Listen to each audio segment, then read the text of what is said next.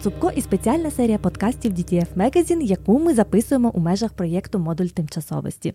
Тут ми з моїми співведучими Юрієм Самусенком та Анною Білоус говоримо про українські культурні феномени та явища. Цей епізод присвячений українській ігровій індустрії. На зв'язку з нашою студією Артем Лисайчук, журналіст та блогер. Артеме, вітаю! Так, привітулі. А отже, Артеме... Дуже радий, що дякую, що покликали так. І ми тебе дуже раді чути. Артем у нас насправді у Житомирі, не в Києві, тому оцініть, що ми на що ми йдемо, щоб записати гарну і цікаву людину. Окей, Артеме, 2022 рік. Попри війну, попри всі страхи, що відбувалися, українські розробники створили чимало ігор. Від ігри для застосунку Дія, де безпілотник знищує ворожу техніку, до Ukraine War Stories, гри про виживання цивільних українців під час окупації Бучі, Гостомеля і Маріуполя, та Hollow Home про 12-річного хлопчика, який має вижити в Маріуполі. Ця гра ще в розробці. А що найбільше запам'яталося або вразило саме тебе?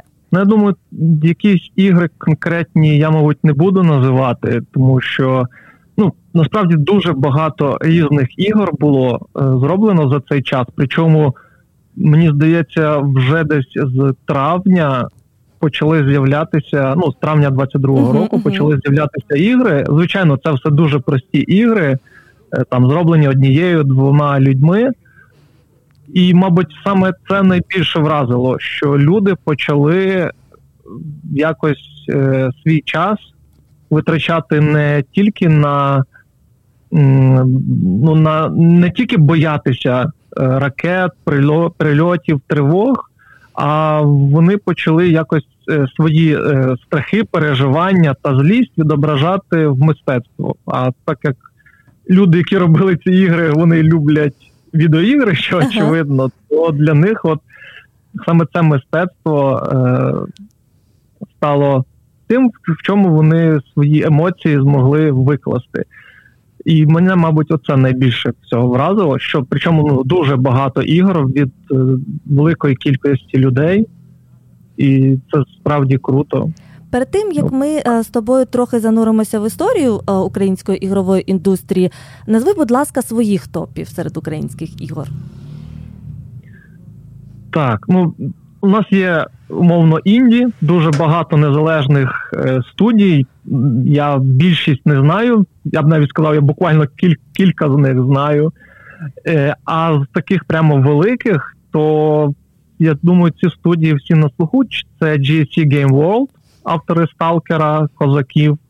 Я думаю, ми про них ще сьогодні поговоримо. Абсолютно. Це 4A Games, автори метро, в першу чергу. Е, потім Frogwares, автори серії Sherlock Holmes та The Sinking City. І нова частина Шерлока Холмса от в квітні вийде на початку квітня.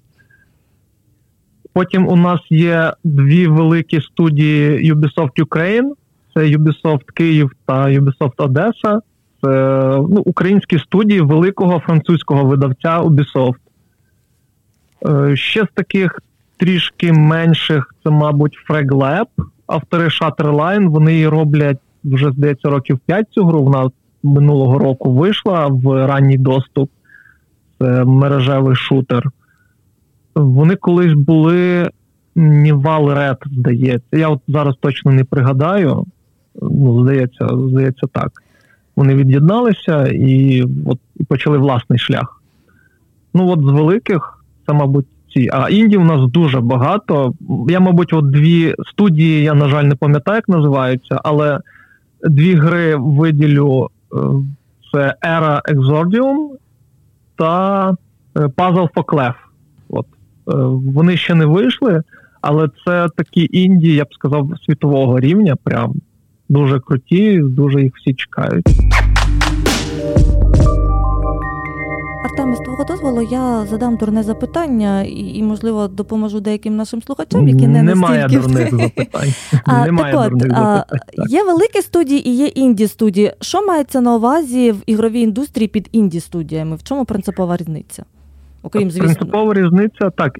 Інді це незалежні студії, в яких які самофінансуються по суті, в яких немає видавця. Е, ну, Якщо прям зовсім як книжка пише, то GSC Game World це по суті автори сталкера. Це по суті теж інді студія. Ну, інді від слова independent, тобто ну, незалежна студія. Але ще розглядається, ну, є такий варіант розгляду інді студії, що це просто невеличка студія, там одна, дві, три, п'ять, ну може десять людей, які працюють над грою.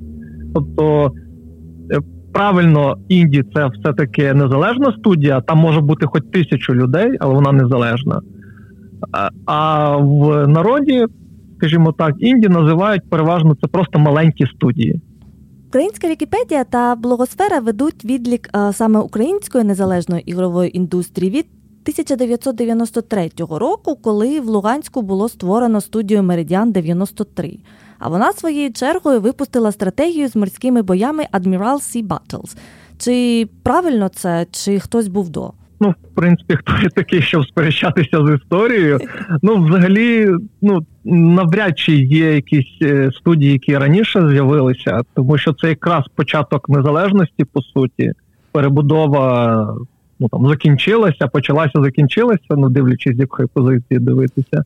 Е, і так почали з'являтися нарешті. Е, почали з'являтися, почав з'являтися бізнес в країні тому що в, в совку ж не було такого поняття, як бізнес, там якась власність. Там було все спільне. Так, е, тому от коли людям дозволили організовувати бізнес, то вони от почали робити індустрію. І так, ну 93-й рік це насправді дуже рано. Ну, в плані, що країна стала незалежною, ще толком на ноги не піднялась, е, а вже почали з'являтися ігрові студії. Це дуже круто, і я ж кажу, якби були е, компанії, які з'явилися раніше, то про них би знали. Тому Меридіан 93 це ну, справді найперша українська ігрова студія. Слухай, а що було до незалежності? Ну, бо, наприклад, у тих же росіян був Тетріс там 90, ой Боже, 1984-му Олексій Пажетнов його створив. І от, до речі, 31 березня стрімінг Apple Plus випускатиме фільм про це. А що було у нас? Можливо, в Києві, Львові, десь там? Тут насправді ну. Таке питання до попереднього трішки відсилає, тому що е, складно говорити про індустрію, коли тобі її не по суті, можна сказати, не дозволяли робити в бізнесовому плані, а в плані технічному, то е, можливості потужності були хіба що в інститутах. І якщо я правильно пам'ятаю, то той же Пажетнов він не вдома зробив цю гру, а на роботі, там де він працював, то тільки в таких закладах були можливості робити відеоігри. І то це потрібно було співпало, щоб співпало, що людина, яка люблять, любить відеоігри, вона працює там в якомусь науковому інституті, у неї є доступ до техніки, і у вільний свій час вона знайшла час, та ну, вона знайшла можливість попрацювати і створити там якусь гру. І це ж по суті од, одинокий випадок. Ну так, там е, радянський союз копіював е, старі консолі. Це вовк ловить зайці. Це uh-huh. здається, ще при союзі було uh-huh. так, але це це не створення, це було копіюванням. Тому це не можна вважати, що це от ігрова індустрія була в при союзі при совку. Ну і той же Пажетнов, він же ж потім, ну можна сказати, втік до США. Угу. Тому що компанія, е, інвестори, здається, приїхали приїхали ще тоді в Союз, чи вже тоді не було Союзу. Ну, це десь кінець 80-х, початку 90-х. Приїхали, його забрали і вже в США створили компанію і почали продавати права на той же Тетріс. Тому тут важко щось сказати, що саме в Україні була ігрова індустрія на той час. Ну чи принаймні якісь її зародки, чи хоча б один якийсь інцидент. Отже, все ж таки, що... 93-й рік це стартовий рік нашої української незалежної гейм-індустрії.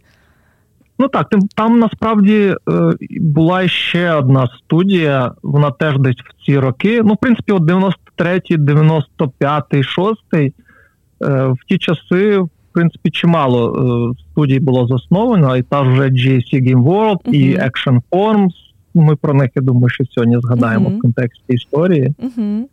Ну, власне, давай Тому, з тобою, так. в принципі, якщо ти вже зачепив GSC Game World, то тоді давай про них і поговоримо. 95-й рік Григорович засновує Сергій Григорович засновує цю студію. І в 2001-му вони випускають першу власну гру е, франшизу Козаки. Давай трохи поговоримо про це, чи дійсно це був такий гучний успіх, і з відстані вже певної кількості років, чи це був реально світовий успіх, чи все ж таки це обмежилося країнами, що колись перебували у складі СРСР? Ну про самого Григоровича, мабуть, я ще так два слова скажу, що у нього так, е, ну у нього підхід. Ну, якщо от більшість студій, в тому числі у нас, в тому числі у нас в Україні, вони були засновані все таки більше на ідеях. Тобто люди хотіли робити відеоігри. То Григорович він підходив до цього як бізнесмен. Е, ну, існує така байка, яку він сам всім розповідає, що його покинула дівчина, тому що у нього не було грошей.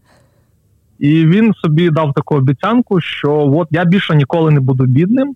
І вирішив, в 16 років він заснував GST Game World, і саме ігрова індустрія його заманила тим, що її мало хто робив в той час. Ну а по суті, так воно і є, тому що тоді тільки почали з'являтися студії, і це була та стежина ще не протоптана, і її можна було б самому топтати, скажімо так.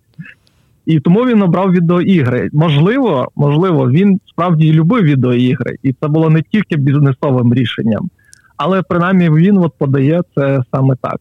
Е, щодо козаків, то ну безумовно ця серія вона популярна була і в країнах колишнього совку, в Україні в тому числі, але вона була і таким хорошим конкурентом західним е, західним представникам жанру.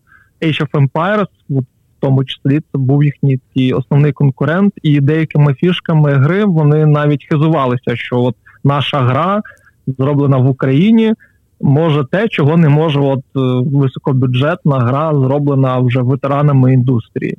Е, що Якщо міряти успіх там в цифрах, то сам Григорович десь заявляв, що йому гра там принесла так е, кучу кучу, доларів, він там неймовірно на ній заробив, але й в плані представництва української культури, в тому числі, вона теж зробила чимало. Там, наприклад, селяни, українські селяни, тому що там кілька націй було. Українські селяни єдині, які могли взяти умовні там вила і йти воювати, захищати е, свої будівлі, свою землю. Ніхто інший е, з інших представників нації, які були представлені в козаках, цього не вмів робити. Ну, селяни я маю на увазі. Тому це такий омаж е, нашої нашої історії. Uh-huh. І як гра вона теж була хороша і мала успіх. Звичайно, там ніхто не говорить, що на старті вона продавалась якимись там мільйонними, десятками мільйонів тиражів, але як для жанру, це була справді хороша гра. І показники в неї були теж на рівні. Я колись знаходила якесь дуже дуже старе і давнє інтерв'ю Григоровича, і там він стверджував, що на а першій частині козаків е, вони заробили 100 мільйонів доларів. Звісно, вже це ніхто ніколи не перевірить, але сума, м'яко кажучи, вражає. Так, ну я не знаю, чи це саме е, на першій частині козаків. Можливо, ну те, що він там сказав, ну так, тут звичайно, ми можемо лише повірити чи не повірити його словам. Е, але якщо всю серію об'єднати, то може бути, тому що. Вона продається вже дуже довго, всі права лишаються у Григоровича. Тому, якщо гра десь продається, він з цього отримує свої відсотки. Тому за такий довгий шлейф, вже 20 років, ну понад 20 років, гра могла добре заробити. Тим паче, що вони її перевидають, там різні доповнення виходили. І так за довгий час могло бути. Але от щодо того, що саме перша частина, я не впевнений. Хоча вона і най, найпопулярніша з усіх. А далі після козаків а, був сталкер, про якого от так чи інакше ну точно чули всі в нашій країні. А чи правда це такий собі milestone української ігрової індустрії? І якщо так, то чому? Чому так вийшло? Сталкер Сталкер це унікальна гра не тільки для України, а взагалі, мабуть, для всієї Східної Європи. Я, мабуть, є, мабуть, е, ну, такий жарт, мем, байка, що всі, хто зараз от, працюють над іграми, колись працювали і над сталкером. Ну, всі я маю на увазі, от всі, хто в східноєвропейській ігровій індустрії.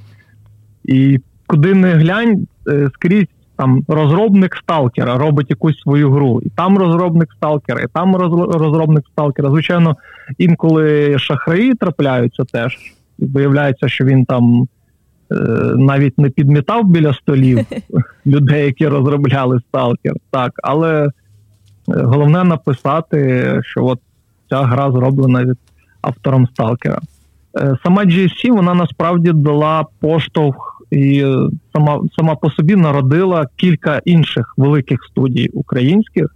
Зокрема, FOA Games вона народилася саме е, саме через те, що е, головний е, директор розробки Сталкеру, uh-huh. він е, вони щось не зійшлися з Григоровичем. Він покинув студію і заснував е, власну FOA Games, якраз то розробників метро.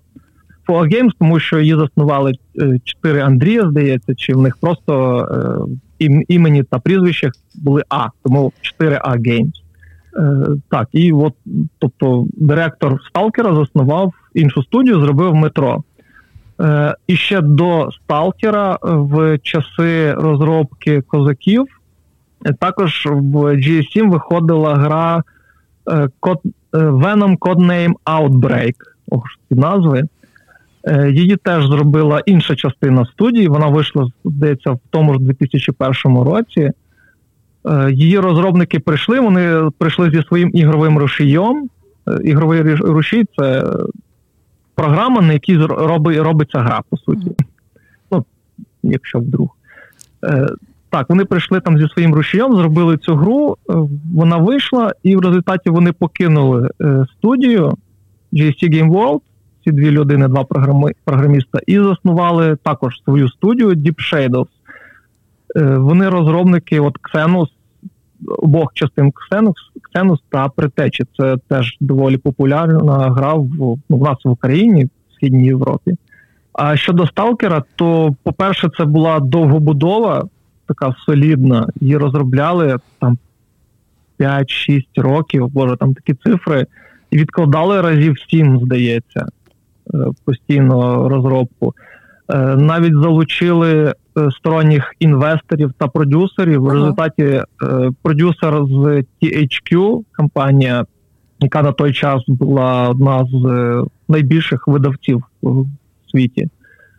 Приїхав продюсер, по суті, грюкнув кулаком по столу і сказав: Так, давайте ви от все, що зараз є, от ви в такому вигляді гру просто дороблюєте і випускаєте. Вирізаєте все, що не працює, там всі, які ви обіцянки давали, мене не хвилює. Ви повинні випустити гру там от до такого-то числа. В результаті, звичайно, там ще раз десь відклали чи два після того, як продюсер е, приїхав керувати цим всім, але все одно вона вийшла в реліз.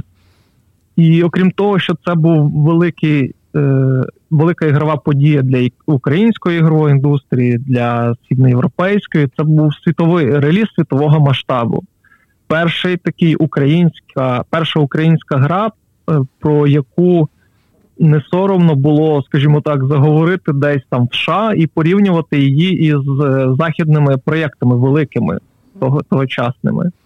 Тому так, е, Сталкер перший це справді така глиба української індустрії, на яку до сих пір рівняються, в принципі. І в нас до сих пір видно е, цей шлейф uh сталкера, тому що навіть і російські студії, і багато інших вони намагаються якось скопіювати ту атмосферу, яка була в сталкера, як виглядав він просто навіть чисто візуально. uh То навіть е, серія метро, вона ну все-таки схожа до сталкера. Як ігри, це все таки різні ігри, але це обидва сеттинги постапокаліпсису, вони візуально так трішки в них гама схожа. Е, тому так, це справжній milestone угу. української ігрової індустрії. От Відлік, умовно кажучи, до сталкера і після сталкера. фестивалі почали ж з'являтися Stalker Fest. Він дуже довго жив, навіть окремо від гри, коли вже про гру, умовно кажучи, всі забули. Uh-huh. Якийсь час Stalker Fest продовжував жити. Артеме, я можливо забіжу трошки наперед, але наразі е, GSC е, працюють над Сталкером 2 серце Чорнобиля.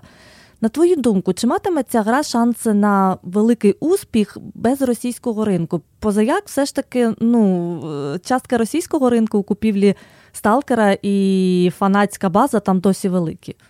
Якщо говорити говорити прямо про успіх, то точно успіх буде, тому що е, ну, це сталкер. Всі знають, що таке сталкер. Якщо у 2007 році, цьому здається, вийшов сталкер, боже, я вже забув. Е, е, про сталкер ще думали, ну, якась гра зі Східної Європи, там корявенько працює, не оптимізована, але класна атмосфера, і поступово люди почали її любити то зараз всі знають, що таке сталкер. Звичайно, вже покоління виросло, тому що ну, це дуже багато часу пройшло з моменту виходу сталкера та двох доповнень до нього. Але журналісти, як мінімум, журналісти та блогери там 25-30 вони знають, що таке сталкер. І в будь-якому випадку вони будуть робити стріми, будуть робити огляди. Я про західну аудиторію uh-huh. зараз саме. Так, і вона по-любому буде на слуху. І навіть е, анонсуючий трейлер е, був, здається, на другому місці по кількості переглядів да, там з усієї презентації. Так, тому, звичайно, якщо говорити так голими цифрами, то е, з російськими та білоруськими фанатами грошей вони б заробили більше. uh Ну, Це очевидно. Але це не вирішальний голос це зовсім не вирішальний долар буде. Це ну просто частка, яку хотілося б отримати, тому що всі хочуть більше грошей. Mm. От і все. Але це не мірило успіху чи провалу. Це 100%. Ти бачиш з тим, як вони зараз поводяться, ну, фанатська база, сама така заядла, як вони поводяться з грою та GSC, то українська ігрова спільнота вже так трішки заїкається, що можливо варто взагалі російські субтитри навіть видалити, тому що російську озвучку вони видалили з другого сталкеру. Uh-huh. Ну чи принаймні не продовжували її записувати, її там не буде. Але субтитри, субтитри лишили, тому що російськомовна аудиторія приблизно 50% це не росіяни. Ну, якщо вже ми так будемо більш бізнесово говорити, підходити до цього. Uh-huh.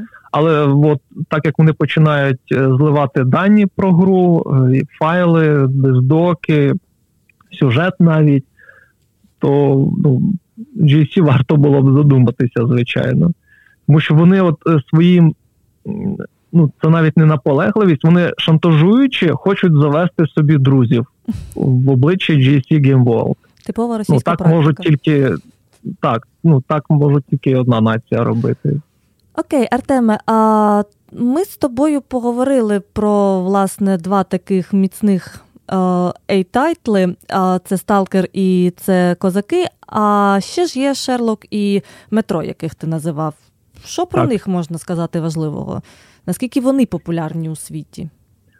Е, Ну, поки Сталкера не було, то, мабуть, метро це був найбільший український франчайз, найбільша українська гра.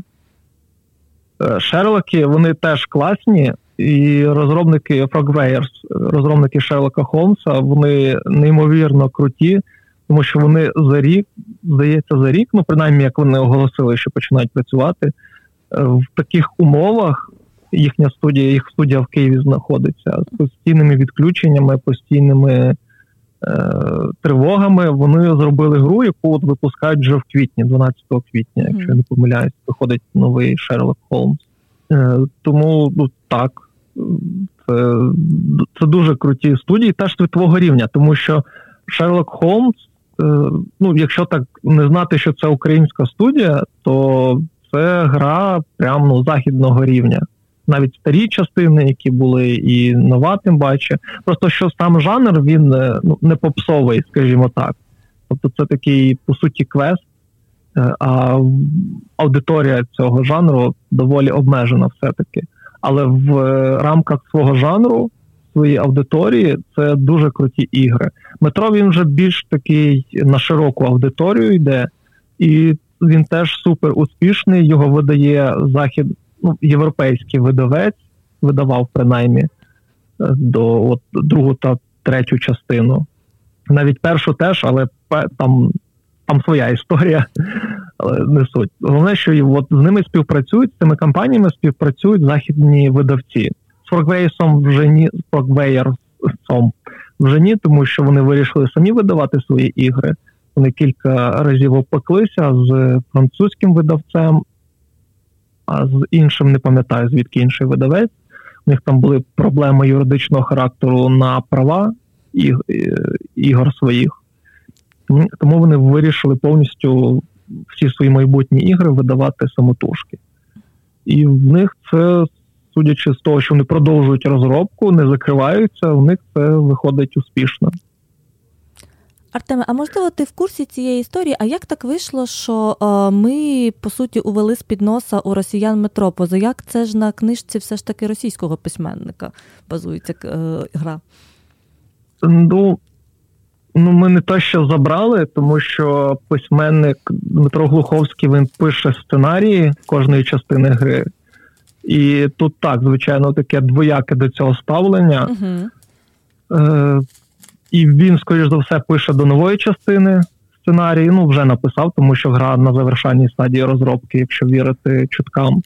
Е, здається, е, якщо я правильно пам'ятаю, то перший концепт, е, перший концепт гри метро, найпершої частини, він якраз був про метро, про виживання в метро постапокаліпсисі.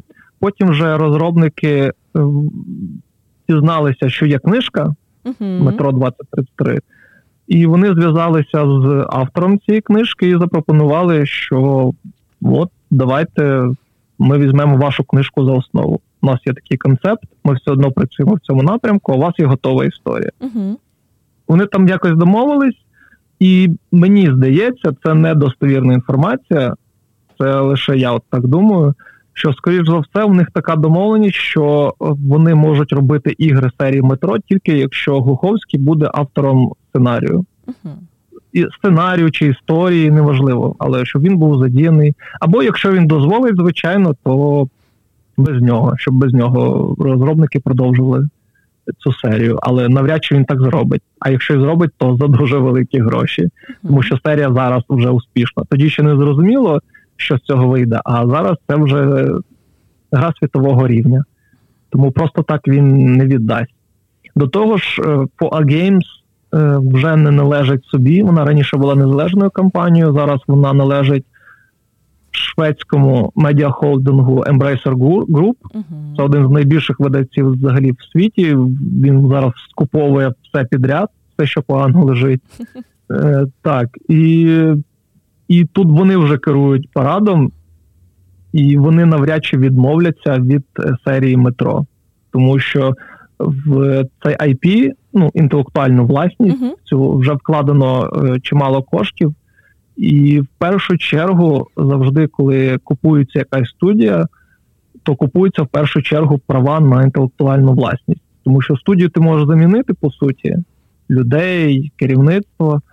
А от права в тебе залишаться, і саме вони приносять прибуток, а не студія фізично, не люди. Е, Ну і щодо того, що ми забрали, ну ми нічого не забрали. В Росії просто не було студій, які могли б зробити таку гру. Ого. І ніхто і здається, сам Глуховський не не шукав тоді студії, які могли б зробити гру по його книжці. Тому тут не так. Тут вони просто знайшли один одного, мабуть, так буде правильніше сказати. Хоча в контексті сьогоднішніх подій це вже звучить не дуже, але заднім числом відміняти теж якось неправильно. А щодо інших е, студій, от ще трішки повернусь. Ага. Е, також однолітки GSC Game World ще була студія Action Forms. Е, вона, до речі, відома тим, що е, зробила перший бумер-шутер східноєвропейський прямо час музорів недавно вийшов його ремастер, до речі, від російської студії і там був з цим теж невеличкий скандал. Вони просто написали перший східноєвропейський бумершутер. Це гра типу старих дум, так щоб не вдаватися в подробиці. От старий, прямо ще старий дум, той який 90-х років.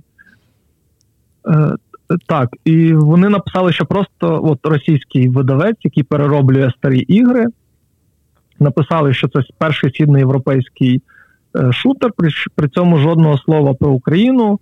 І там це все виглядало так, наче вони привласнили собі розробку цієї гри, і просто вони як зараз її перевидають. Тоді здійнявся невеличкий скандал, умовно невеличкий, так, і вони там вже все виправили, все дописали. Е, Тобто, так, виправили в цьому. Хоча дивно насправді, як до них потрапили права на цю серію.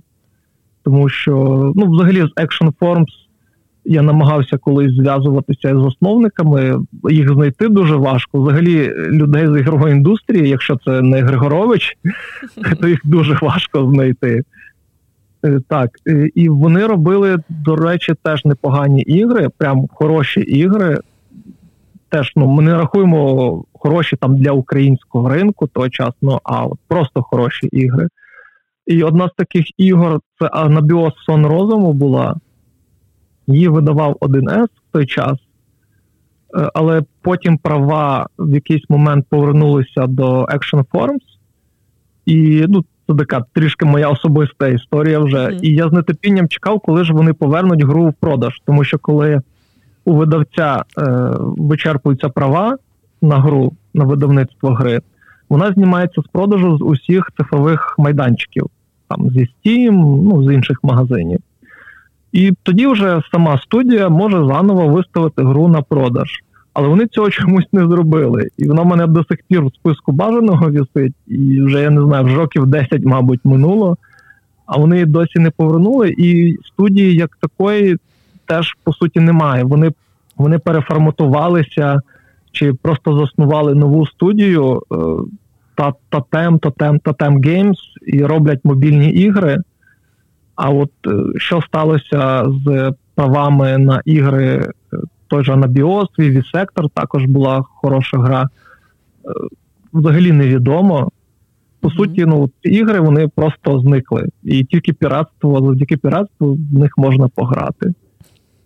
І все. А от Анабіос Сон Розуму це був гра типу Silent Hill, мабуть, плані атмосфери, екшеновості. От вона на льодоколі події відбувалися, і в, в той час такі ігри ну, люди дуже любили, і на західній аудиторії вона теж непогано продалася, непогано зайшла туди. Артеме, таке питання: з певних причин більшість українських ігор були російськомовні. А а коли вийшла перша гра, яку початково робили суто українською мовою, а вже потім додаючи необхідні локалізації? Е, щодо першої, я навіть не знаю, чи можу назвати. От точно є гра Острів, угу.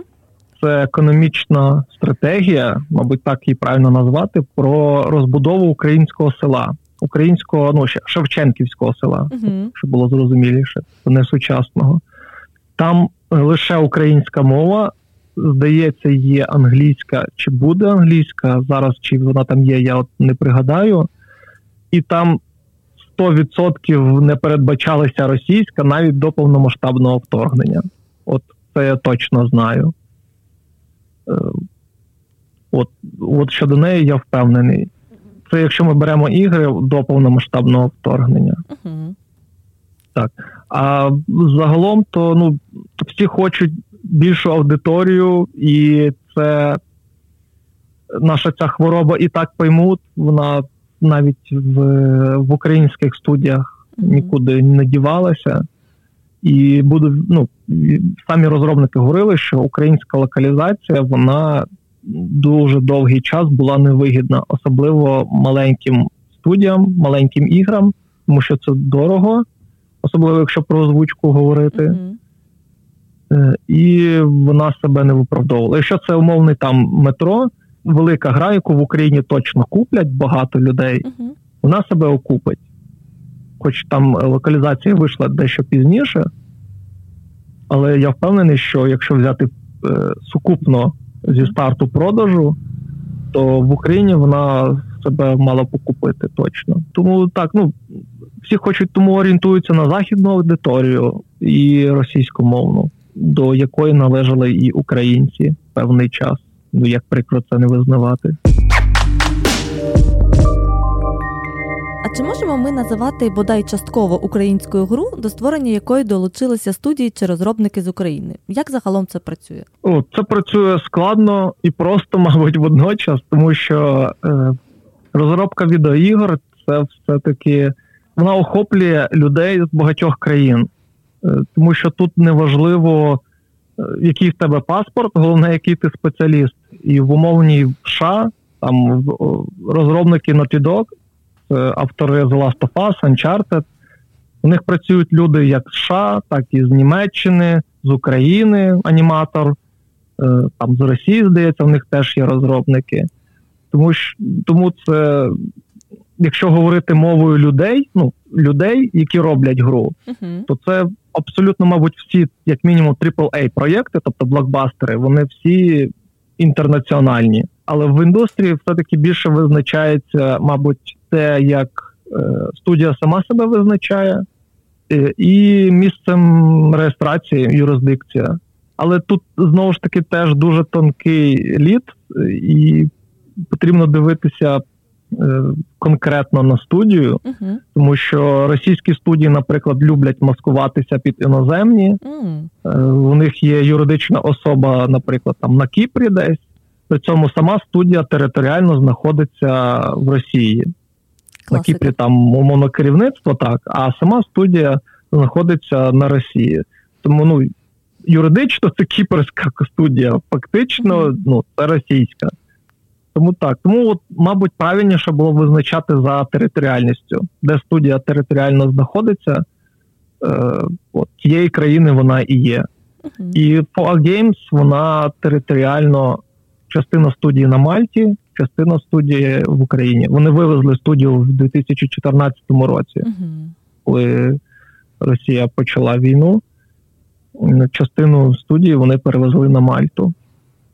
Але частина, велика частина лишилася і в Києві. GC Game World після повномасштабного вторгнення е, теж частину студії вивезли в Польщу і в Чехію, здається. Дуже круто насправді, що українські спеціалісти є в е, зарубіжних студіях, які роблять справжні світові хіти, як е, Last of Us, той же друга частина. І аніматор він працював над грою Колапс. Це, до речі, е, ну, гра українських розробників, події якої відбуваються в Києві. Там це фантастичний setting фантастика. Я от не пам'ятаю, чи там постапокаліпсис, чи щось таке. Це початку нульових гра, якщо я не помиляюсь, так. Е, І от він ну, виріс, по суті, з української гри Колапс, яка навіть на той час була така трішки корявенька. А зараз він працює, по суті, в одній з найкращих студій світу. І при цьому в тій сфері, е, за яку цю студію в тому числі люблять, ну, якщо технічного плану. Він все таки технічний працівник анімації робить. Бо що анімації в іграх Naughty Dog, по суті, дві студії в світі, які от на такому рівні роблять анімацію в іграх. Це от Naughty Dog і Rockstar, автори GTA, GTA та Red Dead Redemption. І він, по суті, от в топовій студії працює. І багато людей, і художників, і програмістів в, в різних студіях по всьому світу. І навіть е, Ubisoft, який я згадував, чи не згадував. Згадував. Е, Так. Е, е, навіть вони працюють. Ну, в Ubisoft просто така структура, що в них дуже багато різних студій, і вони потім просто як пазл збирають гру. То різні студії працюють, можуть працювати над різними аспектами гри, і просто потім це все докупи збирає якась одна студія, яка вже відповідає безпосередньо за розробку конкретної гри.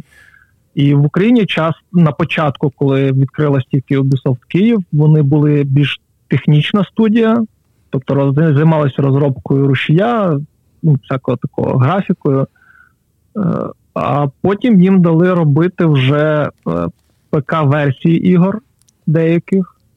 Тобто вони повністю займаються розробкою ПК-версією гри. Тобто консольну версію роблять там основна студія, а наші українські роблять е, для персональних комп'ютерів версію цієї ж гри. Тому можна говорити, що саме от для ПК цю гру зробили там Far Cry 5, здається, зробили от українська студія.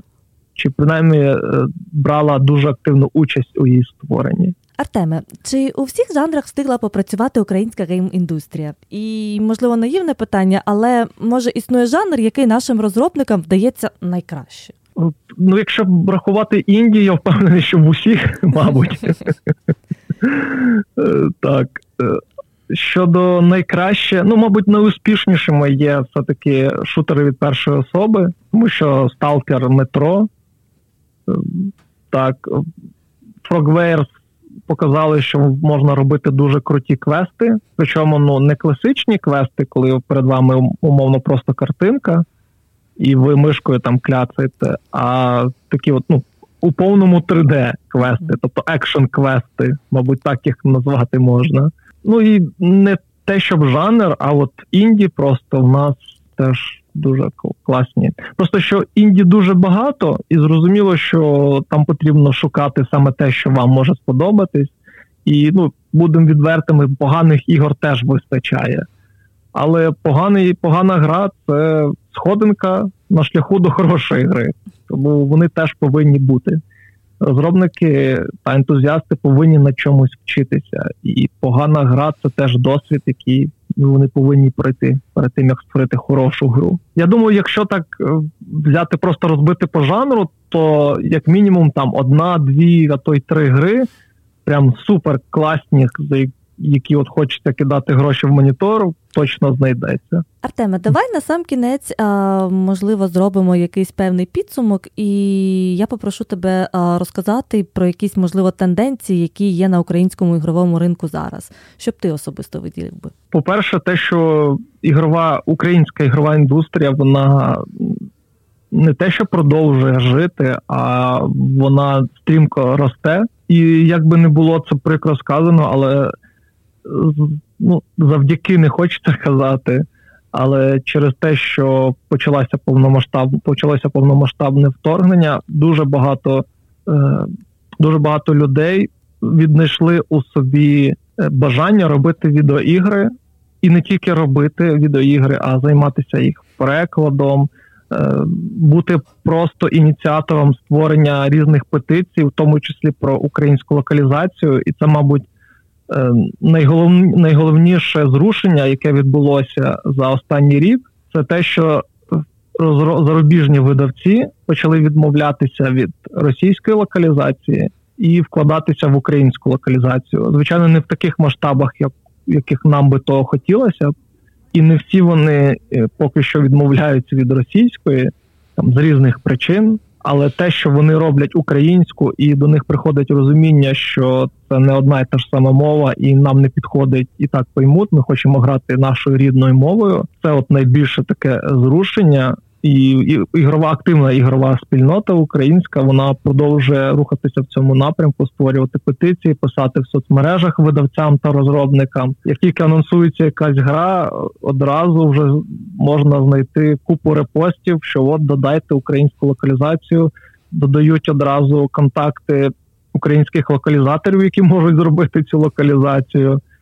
Е, вони теж не сплять, пишуть цим видавцям, намагаються з ними домовитися можливо, навіть за якусь там знижку, умовно кажучи, просто щоб дати цей поштовх, щоб е, з'явилося якомога більше ігор з українською локалізацією, і інші видавці побачили, що вона себе як мінімум окуповує.